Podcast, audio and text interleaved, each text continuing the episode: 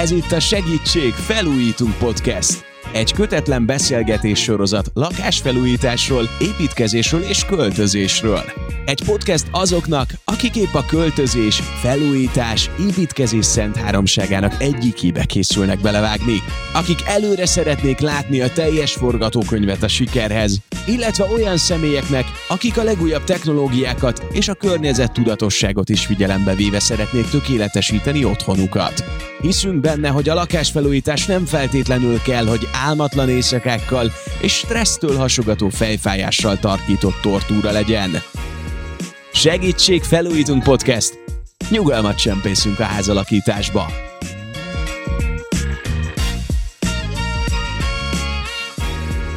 Az előző adásunkban körbejártuk, hogy mi minden teszi a házunkat okossá, fenntarthatóvá, milyen gépészeti megoldások léteznek, sőt, hát megbeszéltük azt is, hogy hogyan lehet forráshoz jutni, hogyha szeretnénk lakást vagy házat felújítani. Most itt az idő, hogy egy kicsit elrugaszkodjunk a betonfalaktól, a ház belsejétől, és kitekintsünk, körbenézzünk annak tájékán. Ugyanis a mostani adást a házunk, vagy akár a vidéki telkünk közvetlen környezetére szálljuk, úgyhogy irány a kert. Miről is lesz ma szó? Kertépítés, növénytermesztés, virágos kert, gyümölcsös az belül is tippek, trükkök, hogy mire érdemes odafigyelnünk, és hogy hogyan tudjuk tökéletesre formálni a kertünket, Természetesen nem mehetünk el a kert legfontosabb támogatója mellett, ami nem más, mint a víz. Tehát külön figyelmet fogunk szentelni rá, hogy milyen öntözés technikát érdemes használni, és hogy a tiszta víz hogyan segíti az egészséges kert kialakítását. Erről szól az e-havi nagy felújító show. Hát miért választottuk ezt a témát? Ugye a kertészet és a növénytermesztés a reneszánszát éli. Úgy tudom, hogy Gábor is éppenséggel ebben is van. Szia Gábor! Szia, szia! Nagyon-nagyon izgalmas ez a mai téma számomra, mert ahogy elmondtam, én a házfelújítás előtt nem nagyon kértem ki semmilyen szakember véleményét, nekivágtam én DIY megoldásban. Na most ezt pótolni tudom, mert a kertépítés előtt állok, vagy éppenséggel a legelején, úgyhogy kíváncsi vagyok nagyon sok mindenre. Nagyon szuper. Hát ugye rengetegen kezdtek bele a kertátépítésbe itt a Covid alatt, kiépíteni, volt, aki neki állt, szerintem ebben is volt hasonló történet, vagy párhuzam, akinek nem sikerült de szerencsére most itt van egy szakember, aki segít nekünk abban, hogy hogyan ássuk be magunkat a kertbe, úgyhogy köszöntjük Szemeris Tamás a Nyugárder részéről. Szia! Sziasztok! Szia Tamás! Tamás, hogy csöppentél a kertbe? Úgy tudom, hogy egy panelből indult minden, és öt év után azt mondtátok, hogy akkor így ladba dobjuk az egészet, és irány a szabad. Így van, feleségemmel közös életünket egy panel lakásban kezdtük. Ez az öt év elég volt ahhoz, hogy kifejlődjön az a ellenállhatatlan vágy, hogy muszáj, hogy legyen egy kertem, tehát mindenképpen olyan ingatlan kerestünk, ahol egy kis kertet tudunk kialakítani kialakítani. Ez egy társasház és egy hozzá kapcsolódó 100 négyzetméteres kertben merült ki. Akkori lehetőségeink szerint annyira megszerettük, mely napig ott lakunk. Ezt a kis kertecskét gyakorlatilag egy kültéri, vagy egy lakótérnek használjuk, tulajdonképpen egy szobaként funkcionál a, a ház mellett. Számomra a kert legfontosabb funkciója, hogy, hogy tulajdonképpen a ingatlan, tehát a, a lakás vagy a háznak a belterét megnagyobbítsa, és egy, egy plusz extra open air szolgáltatással egészítse ki, és ez nagyon jól kihasználható és, és élhetővé teszi a, az egész ingatlan alapvetően Akkor fontos hozzá. egy plusz élet. Nye, abszolút, abszolút. És neked milyen volt a városból kiköltözni, Gábor? Gondolom, te is vágytál a, a kertes Hát én arra vágytam, igen. Nekem elegem lett a betonból, meg az aszfaltból és hát kicsit túllőttem ezzel is, mert rögtön Velencei tó mellett egy olyan ingatlant vettem, aminek majdnem egy hektáros területe van. Én akkor ezt egy jópofa dolognak tartottam. Ma már egy elég komoly nyűg, de hál' Istennek a hátsó szomszéddal megállapodtunk, hogy egy bizonyos részét ő műveli. De hát így is marad bőven négyzetméter, amit művelni kell, de azért ez egy óriási dolog, hogy gyakorlatilag egy 15 évvel ezelőtt vásárolt ingatlan, akkor ültetett fák ma már beértek, és néha olyan érzésem van, mintha egy saját erdőm lenne. Saját erdőbe ülnék. Van egy ilyen mondás, hogy a Schuster cipője mindig lyukas. Ez az esetedben hogy van a kertel? Tehát, hogy mindig van valamit csinálni? Mindig van valamit csinálni, tehát egy, és ráadásul egy kert sosincs kész, tehát hiába tervezzük meg, alakítjuk ki a legnagyobb megfontoltsággal egy idő után akkor is, mivel növényekről változó méretű, és uh, ahogy stabilizálódnak a növények változó igényű élőlényekről, mint kertberendezési objektumokról van szó, tehát ezek, ezek gyakorlatilag egy napos kerttel indultam, és most egy árnyékos kerten van 20 év után, tehát teljesen más növények érzik jól magukat benne. Mivel én ezt tudtam, hogy így lesz, így a tervezés során erre valamelyest föl tudtam készülni, de azért így is sok változtatni való volt a, az idő folyamán hány napra lehet amúgy ezt így magára hagyni? Tehát, hogy nem tudom, például én nálam két nap max, mert különben kihal az egész fauna. E, igen, ez egy nagyon jó kérdés, és sok felé lehet ebből elindulni, de e, alapvetően mondjuk egy ilyen nyári kánikulában a napi, vagy minden más naponta szükséges az öntözés, főleg a cserepes növényeknek mindenképpen. Tehát ha nagyon elkéneztetjük vízzel a kertünket, akkor, akkor ez is okozhat problémát, például, hogy tönkre megy az öntözőrendszer, és az összes gyökér a talaj felszínen van, mert mindig ott megkapja a megfelelő adagú vizet, az viszont nagyon hamar kiszárad, és elmentünk szabadságra, tönkrement az öntözőrendszer, akkor meglepetés várhat, mire hazaérünk, tehát van valami hasonló katasztrófális, vagy éppen vicces sztoritok, amit kell Nekem van egyébként, amit a Tamás mondott, azt ő tudatosan megtervezte, a, hogy, hogy bocsánat, szakszavakat nem tudok, hogy a nap, napos, meg az árnyékos kerted van, meg napos kerted van. Igen, igen. Na hát igen. én is egy napos kerttel indultam, mindösszesen két ősdiófa volt benne, ami árnyékot adott, úgyhogy gondoltam, hogy körbültetem mindenféle fával, és van olyan növény, ami miután a fák megnőttek, négyszer lett átültetve, mert folyamatosan valahogy árnyék lett neki, úgyhogy ő, ilyen nagy vándor növénynek hívom. Gyakorlatilag szerencsétlen nem tud megtapadni sehol, mert mindig arrébb kell mennie, hogy egy kis napot kapjon. Vannak ilyen jellegű nem, dolgok. Nem, is én nem terveztem, nem is gondoltam, hogy teljesen megváltozik egyébként a kert jellege azzal, hogy a növények beérnek, megnőnek, teljesen megváltoznak a fényviszonyok amit egyébként én szeretek, mert egyre, egyre autentikusabb a kert, viszont hát ezt azért előre nem árt tudni, hogy mondjuk egy növény mekkorára nő, és milyen következményei lesznek, mert meglepetések érhetik könnyen az embert. Engem legalábbis értek. És kezdjünk is bele akkor a tervezésbe, mert hogy ha nem szeretnénk eljutni a katasztrófáig, akkor terveznünk kell. Hogyan tervezzünk, Tamás? Egy papír elé kell leülni, vagy mik most a módszerek? Mint minden tervezésnél a első fázis mérjük föl, hogy mink van. Tehát nézzük meg, hogy milyen kitettségű a terület, mikor süt oda a nap, mikor vannak árnyékos órák, milyen a talaj, mennyire nedves a talaj, mennyire szeles helyen lakunk, vagy éppen szélvédett helyen lakunk, szomszédépületek hogyan árnyékolnak be, hogyan hatnak ebbre az egészre. Mérjük föl a, a környezeti tényezőket. Nem árt tudni azt sem, hogy milyen a talajnak esetlegesen a pH-ja, vagy tehát bizonyos növények nem szeretik a messzes talajt, bizonyos növények pedig a, a túlsavanyút sem kedvelik, tehát föl kell mérnünk, hogy mi, milyenek a talajviszonyok. Ezt egy picikét nehezíti az, hogy városban élünk, az építkezés során az épület alapból kikerülő nagy mennyiségű hát altalajt, ezt a legtöbb esetben kirakják a felszínre, és akkor ott a feladat, hogy na akkor ebből építsünk egy kertet, ezek terméketlen, gyakorlatilag teljesen váztalajok, tehát semmi termőképességük nincsen.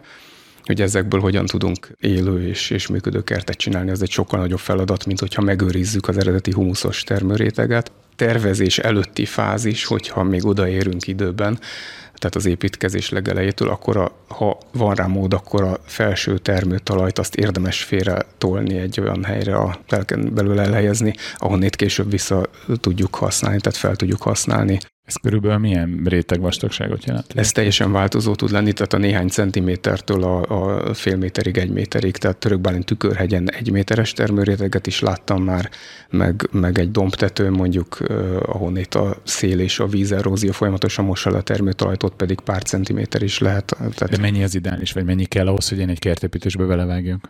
különböző növényeknek különböző mélység, tehát minél nagyobb egy növény, nyilván annál, annál vastagabb termőréteg az ideális a számára, tehát növényfajonként is eltérő, tehát vannak egészen köves ciklás talajon is jól működő növények, tehát amik nem igényelnek különösebb termőréteget, van, ami meg pedig kifejezetten csak egy mélyrétegű Egy, egy teljesen logikus kérdés ezzel kapcsolatban, hogyha nekem nincs elég termőrétegem, vagy többet akarok, akkor megvizsgálom a talaj összetételét, minőségét, és tudok olyat esetleg máshonnan hozatni, pótolni, megmondom, hogy ideális, ilyet kérek igen. és hoznak. Ez lenne az ideális a hozatott termőtalaj az rendszerint útépítésekből bármilyen építkezésből kikerülő termőréteget elszállítják, azt külön kezelik, esetleg bekeverik szerves trágyával, egyéb anyagokkal, és akkor ezt különböző árkategóriákban, hogy mit tartalmaz, lehet beszerezni, de a legritkább az az eset, amikor, amikor pont ugyanolyan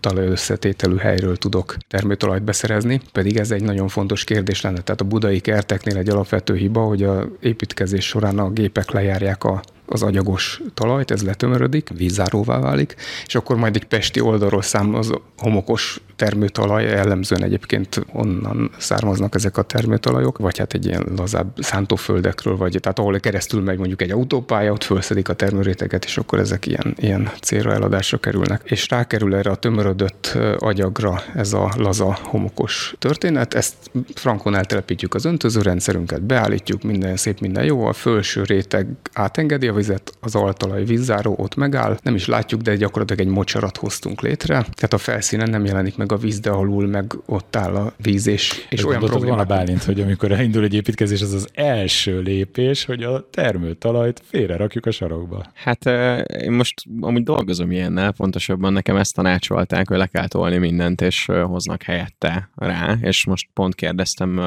én is egy ilyen kis telek projektben vagyok, hogy kell-e mondjuk kő vagy bármi, hogy megtartsa, de ott annyira agyagos a föld, hogy azt mondták ott a helyi építő szakik, hogy nem szükséges, mert hogy egy előre bőven egy több évig is igazából eláll ez az oldalfal. De ami nekem most eszembe jutott, hogy a talajvizsgálaton túl azért cash is kell hozzá, tehát a következő lépcsőfok pedig a pénz, ha már egy kicsi mozgatásba vagyunk így a Természetesen, így van. Tehát ezek nem kis költségek mindjárt, hogyha itt egy termőt, akár egy termőtalaj mozgatásról beszélünk, de még mindig kisebb egy teleken belül félretenni magunknak egy megfelelő mennyiségű termőtalajt, mint hogy elvitetni, a, ami nem kell, meghozatni helyette másik fajtát, tehát ezek nem, nem kis költségek valóban. Nekem is azt mondták most, hogy letolták, ott ásnak egy gödröt, abba belemegy a régi, ami meg ott marad a tetején, azt szépen elhempergetik, és akkor így lesz valami használható. Beszélgettünk ugye, ugye adás előtt, hogy nagyjából fél millió forint kell ahhoz, hogy egy ilyen normálisabb méretű telekrendezésnek, kertépítésnek nekiálljunk. Ez egy ilyen induló költség, vagy? Ez abszolút egy induló költség, tehát ebből még nem lesz egy azonnal szép kertünk, tehát mondjuk öntözőrendszerről ne álmodjunk még ekkora költségvetésből, még saját magunk megoldva az összeszerelést vagy megvételt sem. Tehát magának az öntözőrendszernek a költsége is körülbelül ilyesmi szintről indul, tehát egy, egy átlagos telekméret esetében. Egyébként ezt a, nagyjából én is így, így gondolom, amikor a kertet elterveztem, aminek körülbelül az 5%-án eljárok most, tehát a megvalósítás ez körülbelül 5 százalék. Próbáltam felejteni a büdzsét, és aztán nagyon hamar eljöttem, hogy ez nem egy valós történet, úgyhogy minden évben van egy büdzsém, amit erre költök, és azt hiszem, hogy majd így a nyugdíjas koromra talán egy olyan 30-40 százalékra eljutok, tehát ez egy végeláthatatlan történet, azt, azt már most látom mi. Nem hiába téged hívtunk Tamás, ugye a New tudjuk, hogy foglalkozik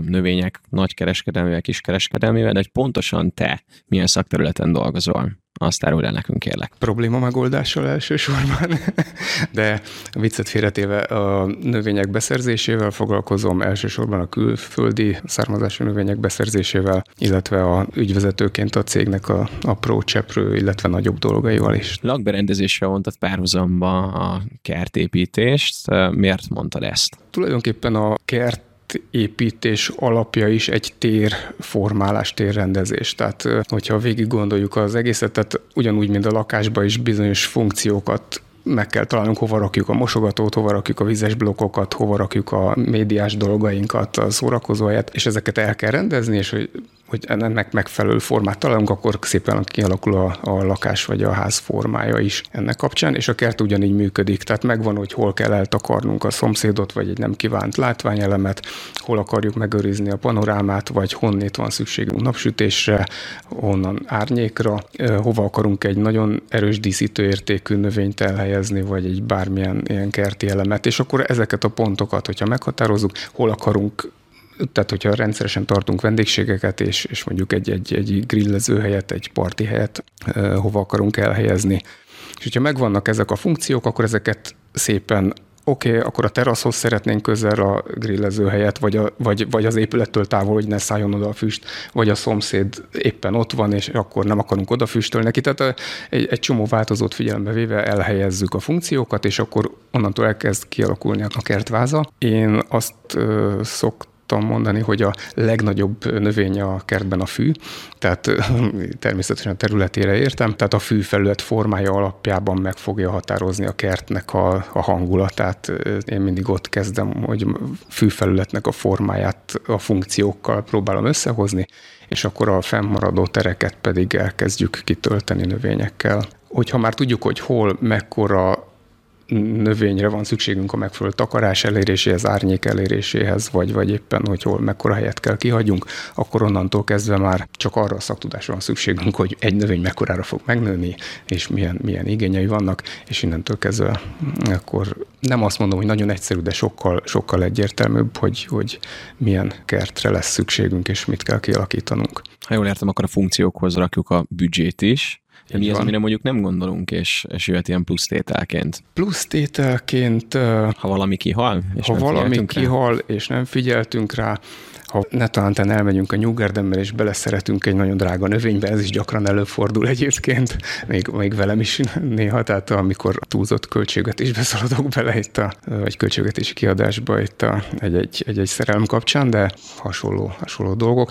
De az is nagyon költséges, hogyha valamit gondolunk egy adott pillanatban, hogy az úgy jó, eltelnek az évek, a növények fejlődnek a, a kertben, vagy, vagy rossz helyre építettük meg azt az adott dolgot, amikor elkezdjük használni, igazából akkor derül ki, hogy mondjuk hol szeretünk lenni, hol szeretünk leülni egy kertben, hol van a reggeli nap, ami, ahol a kávémat el tudom fogyasztani, vagy a, tehát ez, ezek a dolgok használat közben jönnek ki igazán. Lehet őket előre tervezni, átgondolni, de a használat közben ö, fogjuk megérezni, és hogyha nem ezeket nem vettük figyelembe, akkor azok okozhatnak plusz költségeket természetesen, tehát amikor át kell emiatt rendezni a, a már elkészült dolgot. Ilyen lehet az öntözőrendszer elhelyezése is, tehát egy, és akkor itt már kapcsolódjunk a vizes témába. Az öntözőrendszer el helyezését, felépítését, azt azután tudjuk csak végig gondolni, miután a kertről már tudjuk, hogy hogy fog kinézni, hol lesznek a növények, hol lesznek nagy fák, hol lesznek virágos ágyások. Tehát ezeknek különböző öntözésre van szüksége. Hogyha az öntözőrendszert egy üres fehér lapon megrajzoljuk, és utána telepítjük a kertet, akkor egészen biztos, hogy rossz helyen lesznek az öntözőfejek, beleszór a növénybe, közben a fű meg nem kap vizet, mert a növény már árnyékolja gyakorlatilag a vízszórás képét a, egy-egy növény, tehát nem, nem lesz megfelelő az öntözés, tehát mindenképpen csak azután álljunk neki az öntözőrendszer megtervezésének, amikor már a növényeket elhelyeztük a kertben, vagy hogy papíron vagy valóságban ez egy másik dolog, de, de már van egy terv. Tehát akkor összefoglalva tulajdonképpen van a funkcionalitás, ezt kitaláljuk, utána fogunk egy lapot, ezt le is rajzoljuk, megtervezzük, ehhez utána hozzáigazítjuk a öntözőrendszert, ha például lesz öntözőrendszer, hogyan tovább? Nyilván itt már alakul a büdzsénk is. Igen, a, talaj, talaj.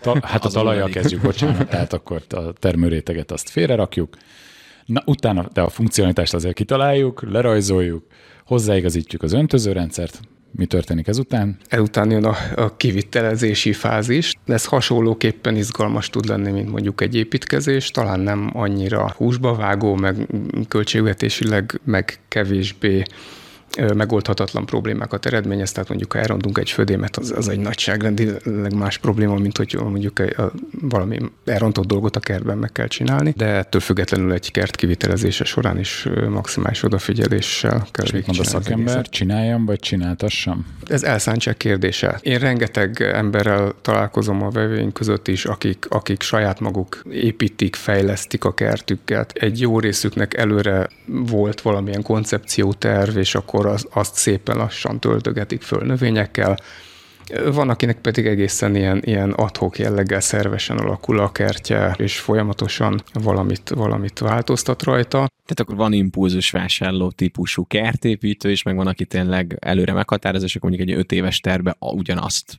próbálja hogy végvinni. Így, így van, tehát van, aki koncepció után megy, és részenként szépen fölépíti, van, akinek pedig szervesen fejlődik. Más a... szakipari munkáknál már szó esett, hogy, vagy más területeknél szó esett, hogy mind a mellett, hogy megcsinálja helyettem, mire számíthatok, vagy mit, mit bízhatok még rá, vagy mit kaphatok még egy, egy kertépítőtől? A legelső sorban a szakértelmet, és itt, itt ez a legfontosabb, akár egy építőipari szakembernél, és akár a kertépítőnél is, győződjünk meg a szaktudásáról. Ezt én laikusként hogy tudom megtenni?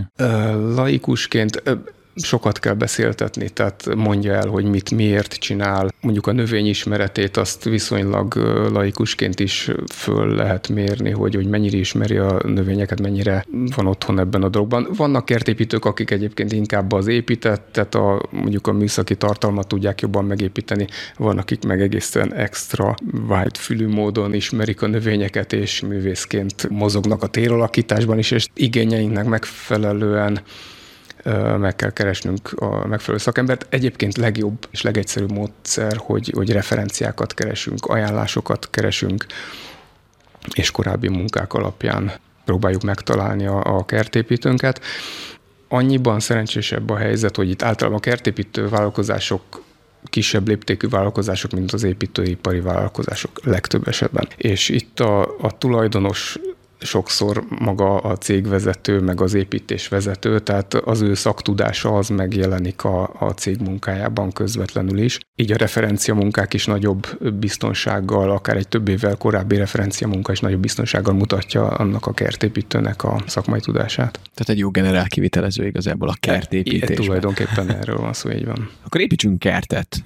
Milyen növényeket érdemes ültetni, ezt hogy döntjük el? Akár ez is a telek adottsága, vagy hogy mondjuk ha én banán fát szeretnék, tehát hogy érted? I- így van. Tehát ha, ha már felmértük, hogy mink van, és tudjuk, hogy milyen, milyen viszonyaink vannak, a leg kevesebb fenntartást igénylő kertet úgy tudjuk létrehozni, hogyha a növényanyagot ezekhez a tulajdonságokhoz, ezekhez a körülményekhez válogatjuk ki. Onnan tudok egyébként ötletet meríteni. Nekem ez egy akut probléma, hogy szeretnék egy szép kert részletet, és akkor nézegetem a, a fotókat a neten, és onnan gyűjtök inspirációt. Ez, Van erre valami más módszer? Ez, ez? ez, ez egy egészen, napjainkban egy egészen jól működő dolog, tehát rengeteg Pinterestes, Instagramos, tehát ömlik az emberekre. Én látom azt, hogy hogyan neveli a vásárlóinkat ez a, ez a média. De akkor nem cikke, amikor oda mennek hozzá egy fotó, Abszolút nem, sőt, sőt, sőt, tehát e, ez egy, ez egy jó kiinduló pont, mert akkor onnan, arról már el lehet kezdeni beszélni, hogy látom, hogy mi tetszik, látom, hogy milyen jellegű dolog, látom, hogy most a színeset kedveli, vagy a minimált kedveli, vagy a zöld-fehéret kedveli, vagy tehát egy csomó minden kiderül ezekből a képekből. Érdemes albumot igazából ezekből összegyűjteni, hogy ezek, ezek tetszenek, és akkor abból majd ki fog derülni, hogy oké, okay, de nekem van egy déli kitettségű száraz domboldalam, amit majd nem is szeretnék nagyon öntözni, és akkor rögtön kiderül, hogy akkor felejtsük el a hortenziákat, a japán juhorokat, meg egy csomó minden egyebet, és akkor, akkor viszont, tehát hogyha egy, egy jó szaktudással rendelkező kertésszel akadunk össze, akkor nyilván nagyon gyorsan tud ezzel kapcsolatban szaktanácsot adni, hogy milyen növényeket kell ehhez összerakni, hogy ezt a hatást. Déli naposra mit, mit tegyünk? Levendulát? Déli naposra levendula az egy tökéletes, rózsák is jól bírják a napot. Itt most hebegek, habagok, rengeteg növény alkalmas. Tehát mindig és pont ezt a hebegés habogást lehet kikerülni ezekkel a képekkel, mert akkor már egy, egy konkrétumról beszélünk, tehát túl nagy az egész kérdéskör általában, amit, amit ilyenkor a kollégákhoz vagy hozzám intéznek, hogyha egy vásárló bejön vásárolni, és akkor szeretnék egy, egy szép virágos ágyást, és akkor valahonnan el kell indulnunk, akkor elkezdem kérdezni, mik a körülmények, milyen a talaj, öntözik-e, nem öntözik, és a többi. Tehát én is kénytelen vagyok fölmérni akkor helyettük ezt a dolgot, hogy, hogy körülbelül mire kell számítani, és akkor ehhez tudom majd a növényeket ajánlani. Magazinok, vlogok, blogok, ilyenek foglalkoznak ezzel a kertépítéssel? Így van, tehát ezeket is érdemes. Hogyha ilyen felületekről előkészülünk, akkor egyrészt jóval célzottabban tudunk kérdezni, lesznek konkrét kérdéseink, amire konkrét válaszokat lehet adni. Mert nagyon általános kérdésekre általában nagyon általános választ kap az ember. Tehát... Egyébként én nem puncsolni szeretnék most a nyugedának, de én nálam rendszeresen előfordul, hogy főleg a ez az eléggé nagy alapterülettel rendelkezik, én bemegyek inspirációt gyűjteni. Tehát, hogy van valamilyen elképzelésem, most például a diófa alá akartam egy ilyen hosta válogatást csinálni, és egészen egyszerűen semmi más nem csináltam, mint bementem a kertészetbe, és így összerakosgattam azon a területen, néztek rám, hogy, hogy mi ez, de hát utána beraktam a kosárba, úgyhogy uh-huh. elhoztam. Tehát, hogy, hogy egyébként, ha az ember bemegy egy, egy kertészetbe, akkor már öt, ott önmagában nagyon sok újszerű ötlettel találkozik, szerintem, én legalábbis. Hát a kamarerdejűtő kertészetünk 22 ezer négyzetméteres, tehát két, több mint két hektár. Az egy, egy napos program. Az, az, ez egy elég, komoly program, igen, tehát több napi hideg élelme érdemes készülni, de viccet félretével, tehát tényleg, tényleg nagy felület van, akit csak többször neki futásra tudja megemészteni. Ha valaki nem csak dísznek szeretné ezeket a növényeket, hanem mondjuk a termésre is vágyik, most mint a paprika vagy gyümölcsök, azokat hogy rakjuk a kertbe? Biztos annak is van valami szabálya. Így van, ezek annyiban térnek el a dísznövények ettől, hogy hát ezeket el, ennek a termését elfogyasztjuk, vagy, vagy mondjuk a konkrétan fűszernövények esetében mondjuk a bazsalikomot azt ugye egy az egyben megeszük.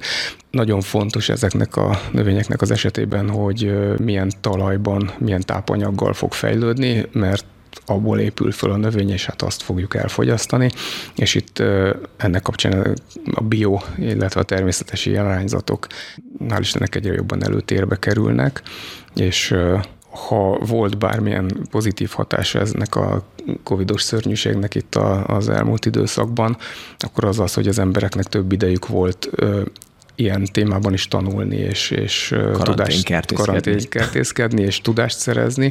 Ezt éreztétek egyébként? Éreztük, nagyon erősen éreztük, tehát pont valamilyen véletlen folytán 2019 őszén, meg, meg 20 tavaszán annyi gyümölcsfát rendeltem, hogy így azt gondoltam, hogy na most ezt nagyon elrontottam, mert most aztán itt ezt évekig fogjuk nevelgetni, és rajtunk marad minden. Április végére egy szinte egy darab gyümölcsfánk nem volt, tehát mindent elvittek, tehát el elképzelhetetlen, hogy milyen, milyen ütemben indult el ez, a, ez az egész. Egyébként van tendencia mögötte látjátok azt, hogy egyre többen állnak át, és termelik meg a gyümölcsöt, a zöldséget esetleg, hogy ez divat lenne esetleg, vagy nincs változás? Mindenképpen divat, tehát előtte is egy évről évre nagyon bőven emelkedő trendet mutatott az összes ilyen mondjuk azt, hogy konyhakertészkedés jellegű történet. Az elmúlt másfél-két évben pedig, mint a rakétából lőtték volna ki, tehát mindent, ami ehető, azt gyakorlatilag el, elvittek pillanatok alatt, tehát alig, alig győztük utána, sőt, bizonyos dolgokból folyamatosan hiány is volt tavasszal, tehát paradicsompalántából, fűszernövényekből, tehát küzdöttünk, hogy árut tudjunk beszerezni, mert, mert egyszerűen olyan nagy igény volt rá. Küzdünk a kártevők ellen is. Hogyan? Mert hogyha például bioföldbe rakjuk a bionövényt, akkor azt nem nagyon akarjuk kezelni semmivel, de jönnek a tetvek. Így van. Tetvek ellen is meg különböző kártevők ellen is többféle megoldás létezik. Szerencsére a tetvek nem jelentenek folyamatos és megoldhatatlan problémát, tehát alapesetben mondjuk én otthon nem permetezek, én mindent. Tehát, hogyha mondjuk valami tetves, akkor a slagot jó erősen befogom, kezemet mögé rakom, és leborotválom róla a tetveket, és akkor gyakorlatilag ez a, ez a legbiobb módszer, amit, és a leggyorsabb, amit így ki tudtam erre találni. Ezen kívül léteznek biológiai termesztésben használható permetszerek, de kísérletezhetünk akár otthoni dolgokkal is, tehát csalánlétől elkezdve egy csomó minden van. víz, ez tényleg működik? Én tavaly csináltam, félig meddig működött, csak azért. Igen, igen, igen. Biztos, hogy van benne valami. Attól függ, hogy melyik, melyik felét nézted. Igen. Van, aki tejet hígít, és azzal, azzal permetez. Unokatestvéremnek ezzel nagy sikerei voltak paradicsom termesztésben, tehát gombás megbetegedések teljesen elkerülték a, paradicsomot, tehát egy 10%-os hígított tejjel permetezve.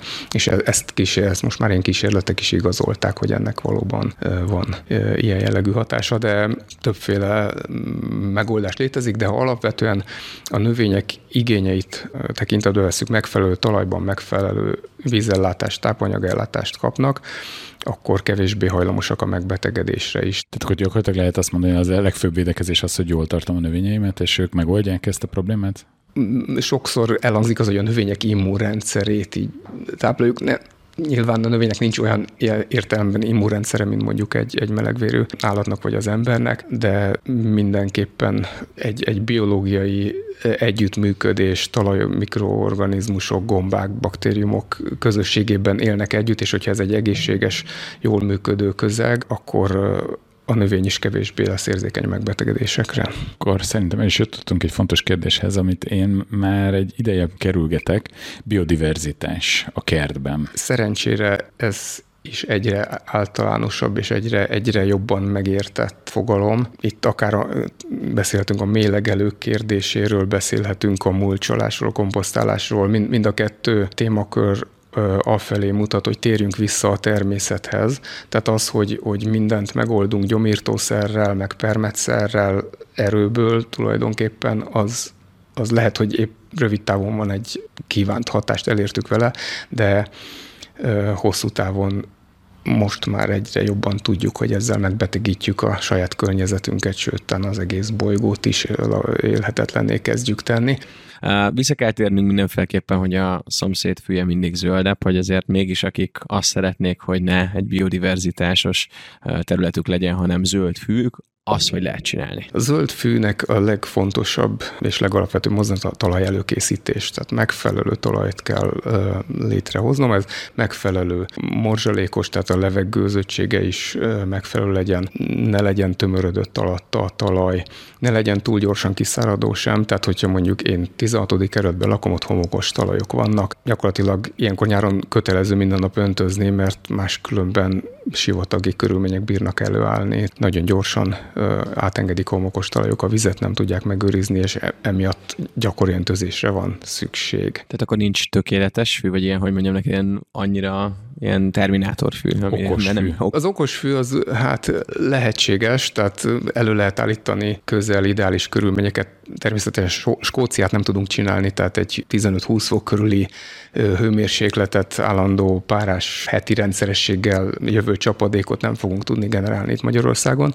De hogyha megfelelő a talaj, egy öntözőrendszerrel, jól beállított öntözőrendszerrel megfelelő mennyiségű vizet juttatunk ki, és megfelelő tápanyaggal látjuk el a füvet, az gyönyörű eredményt tud hozni. Most éppen tegnap láttam egy, egy új építésű ház körül egy, egy elképesztően jó minőségű füvet, tehát tényleg akár Skóciába is lehetünk volna, olyan, olyan minőségű volt a dolog. Nehéz ezt hosszú távon fenntartani itt Magyarországon, de egy friss telepítésnél, egy néhány éves telepítésnél ez még megoldható, de hosszú távon ezt ezt fenntartani, na az a nem egyszerű feladat.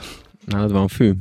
Van egyébként, nagyon érdekes, mert én soha nem betettem füvet, de egy dús füvem van, ezt úgy hívom, hogy ősfű. Azért ezt hozzá kell tenni, hogy amikor szárazság van, akkor azért sárgább, amikor, amikor több a csapadék, akkor viszont gyönyörű mély zöld, tehát hogy ki van téve nyilván a környezeti hatásoknak, de hogy őszinte legyek, én nem locsolom, valahogy a vizet sajnálom ilyen mennyiségben, hanem ráhagyom a természetre, és nagyjából igazodott az én ősfüvem a, a környezeti viszontagságokhoz. Azt lehet mondani, hogy dús, zöld, nő, azt látszik, hogy tehát úgy él. Ennek azért nagyon örülök. Természetesen, amikor hosszan tartó nagy szárazság van, azért néha, néha megöntözöm. Még amit szoktam csinálni, hogy néha átszellőztetem, illetve nyíráskor a múlcsozott füvet azt nagyon gyakran visszaszórom, tehát nem gyűjtöm külön, hanem visszaengedem. Úgyhogy hál' Istennek nincs fű problémám, én azt hiszem elmondhatom. Tamás azt mondtad, hogy ugye a gyomírtástól azt, hogy el kellene engedni, vagy nem kellene nagyon nagy mértékben arra gondolni, hogy nem ehhez kellene először nyúlni, de mégis mit tudunk tenni, hogyha gyom van például? Azért a zöld fűhöz kell hát A, a legősibb módszer a kapazin, szoktuk mondani viccesen, tehát fogni kell egy kapát, és tehát mechanikailag el kell távolítani a gyomokat. Nyilván ez elég időigényes a mai kor emberének, illetve hát a városi élet, gyors tempójú életmódban ez egészen biztos, hogy nem fér bele, eltekintve az elmúlt másfél-két éves időszaktól.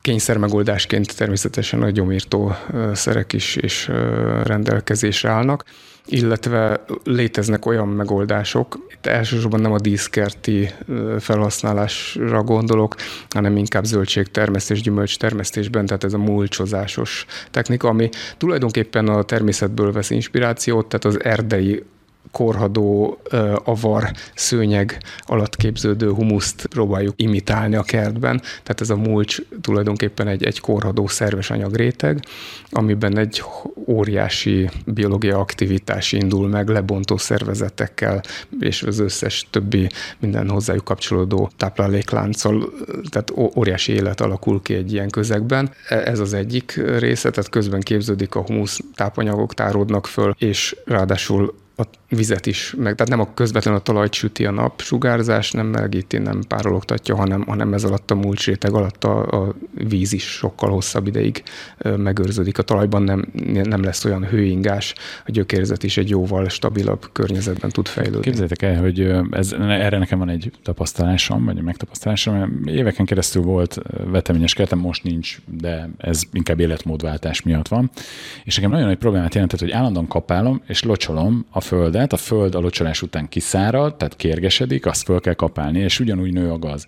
És egyszer láttam a, a, a neten egy módszert szalma bálákat szétterítettek, és ennek utána mentem, gyakorlatilag a szezon előtt már, tulajdonképpen előző, előző ősszel csináltam egy föld, tehát egy fölástam a, a talajt, és ráterítettem ezt a szalma réteget, és az volt a mondás a, a neten, hogy gyakorlatilag kapamentes művelés, és locsolásmentes művelés, nem mondom, hát ezt kipróbálom. Tavasszal egészen egyszerűen széthúztam a szalmát, és beleültettem a palántákat, és visszatemettem, és valóban semmi más dolgom nem volt, amikor a leülepedett a szalma, mindig ráhordtam egy réteget, és képzeljétek el, hogy az a föld, ami egyébként kérges volt, meg, meg kemény volt, az nyár közepén nedves, és olyan puha volt, hogy be tudtam, az ujjamat be tudtam nyomni. Tehát gyakorlatilag egy ilyen omlós földréteget kaptam, azt mondanom se kell, hogy gyönyörű növények voltak, és gyönyörű termésem volt, és valóban alá tudom húzni, hogy a kapát abban az évben nem fogtam meg, tehát nem találkoztam a kapámmal. Egy-egy gaz, ami áttörte ezt a szalmát, azt kihúztam kézzel, Igazából tényleg egyetlen egy dolgom volt, mindig volt két szalmabál ott a szélén, a veteményes szélén, mindig ráhortam, amikor kezdett, láttam, hogy kezd gazosodni, vagy áttör rajta a gaz, akkor mindig ráterítettem egy réteget. Nagyon jól működött egyébként. Létezik kapamentes veteményes, ez, ez biztos, ezt, ezt állíthatom. Tamás, mit mutatnak a trendek, hogy most a biodiverzitás, az ősfű, vagy az általunk telepített tökéletes zöldfű az, ami népszerű, divatos, populáris? Mindegyiknek megvan a maga helye, tehát ö, én, én azt gondolom, hogy a, akár egy kerten belül is ezek megférnek egymás mellett, tehát van a díszkert rész, amit mondjuk az előkert, vagy a, vagy a éppen a grillező körül használ. Tehát amit nagyon dekoratívan akarunk tartani, ezt egy diszkerti megoldással, gondozógyeppel alakítjuk ki, és mellette a gyümölcsös, zöldséges, veteményes ö, történetben nagyon jól működő tényleg ez a, ez a mulcsolós, komposztálós ö, megoldás, időkímélő is, tehát tényleg nem kell, nem kell annyit öntözni, nem kell gyomírtani, nem kell vegyszerekkel kezdeni, egy csomó mindent megold ez a, ez a természetes ö, módszer. Hogyha ez az állandóan elterített szalma, ha nem fújja szét a szél, meg, meg rendben van a, a dolog úgy van kialakítva, akkor, akkor ez még jól is tud mutatni. Ha nem is feltétlenül diszkerti hatású, de, de mindenképpen egy szemnek is kellemes látvány tud nyújtani egy ilyen, ilyen kertrészlet. Sajnos egyre nehezebb tiszta ivóvízhez jutni, és bár az időből is egyre kevesebben az embereknek van, aki nem tud így múlcsozni, és nem tud kertet rendezgetni, neki muszáj öntöznie. Srácok, ti vagytok abban elég jól benne, hogy hogyan lehet jól felhasználni például az esővizet. Mi az a csepegtető, milyen okos berendezések lesznek, illetve ugye mondtátok, hogy a talajtervezése, illetve átvizsgálása után a csöpögtető vagy esőztető rendszert. Azért alapvetően azt lehet mondani, minden, ami nem csapvíz, tehát minden, ami természetes víz, az a kertben nagyon jó, legyen ez felszíni víz, tehát furtkút, legyen ez csapadékvíz, gyűjt, tehát gyűjtsem, legyen ez az első. Ez nyilván egy filozófia kérdés, hogy csapadékvízzel akarok, illetve hát természetesen egyébként szakmai kérdés is, itt a vízminőségekben jelentős eltérés van, és nyilvánvalóan a növényeknek meg van egy vízminőségi követelménye, de hogy alapvetően minden, ami természetes víz, az gyűjtsem, aztán majd valami történik vele, majd valamit csinálunk, hogy föl tudjuk használni.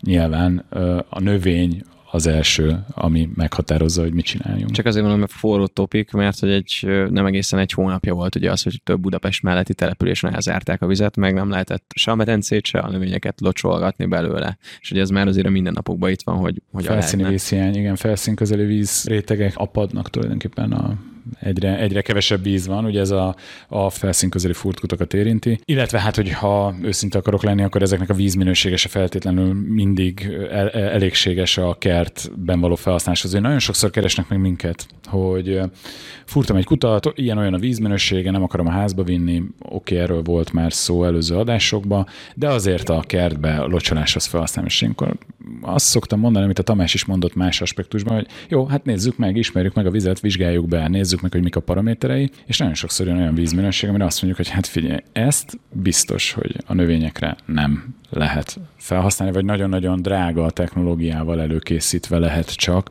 a növényekre felhasználni. Például a vas az egy tipikus probléma a felszínközeli vizekben, különböző területeken, akár egy epre növényekre kiutatva ilyen égési rozsdásodás, ilyen égési jelenséget kisárgítja a füvet tehát nem igazán tesz jót. Messzes talajból származó, magas sótartalmú öntözővizeknél gyakorlatilag több kárt csinálnak, mint hasznot. Ugye erről talán a Tamás többet tudna mondani, de megváltozik az ozmózis hatása a növényeknek. De hát akkor milyen az ideális víz a növények számára? Az ideális az esővíz, tehát évmilliók során ehhez alkalmazkodtak a, a, az élőlények. Ennek gyakorlatilag nincs sótartalma, ha csak éppen nem hoz le valami vulkáni hamut, sivatagi port, vagy bármi egyéb dolgot. Sajnos a városban kipufogó gázoktól, meg az ipari létesítmények füstjétől kezdve ezeket is le tudja hozni, tehát nem feltétlenül mindig és minden esetben hibátlan a, az esővíz sem, de, de alapjában mivel a természetben az ember nélküli esővíz az a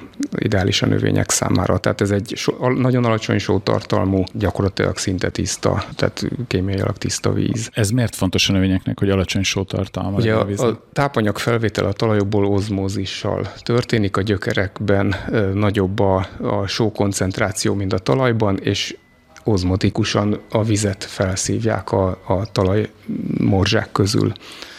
Ilyen tény, hogyha a öntözővízünk nagyon sós, akkor ez az ozmozis súlyos esetben fordítva is be tud következni, tehát hogy a gyökérből a talaj kiszívja, a talajvíz nagyobb töménységű kiszívja a nedvességet, és kiszáradhatnak a növényeink, még olyan esetben is, hogy ott cuppog mellette nedves a víz. Ez a szikesedés nevezetű folyamat tulajdonképpen. Ez néhol természetes körülmények között az alföldön bekövetkezik, tehát az altalajból a fel, folyamatosan felszivárgó víz a, a talaj sótartalmát a felszín közelébe hozza, és ez a felszínen kiül ezt a jelenséget kicsiben meg tudjuk közelíteni akár egy kútvízzel, vagy egy, egy nagyon tömény csapvízzel is, tehát mondjuk telkiben vannak olyan komoly kútvizek, ami, ami tehát egyszerűen néhány öntözés után fehér a fű, tehát fehéres árnyalatot kap a fű, mert annyira kiül rá a vízkő. Tehát, hogyha ilyen tömény, sok koncentrációval bíró vizet, öntöző vizet használunk, akkor az hosszú távon mindenképpen rontja a, a talaj minőségét, és, és nehezíti a növényeknek a, az életkörülményeit. Aztán ezen felül még, hogyha ez az öntöző víz a levelekre megy, a leveleken beszáradó víz szintén egyre tövényebb lesz, ott is különböző ilyen ozmotikus problémák merülhetnek fel, levélperzselés adódhat. Tehát gyakorlatilag az, ideális víz az egy nagyon alacsony sótartalmú víz. A desztillált víz sem teljesen jó, mert a, tehát valamennyi ásványi tartalma kell legyen. És hát nem árulok zsákba macskát, ez innentől kezdve például felszínvizeknél egy nagy-nagy kihívás, mert Magyarország jelentős részén magas sótartalmú a víz, ugye messzes földrétegek, illetve ahol meg nem, ott meg jelenlévő vízben oldott vastartalom magas, és ez mind a kettő problémát jelent öntözésnél.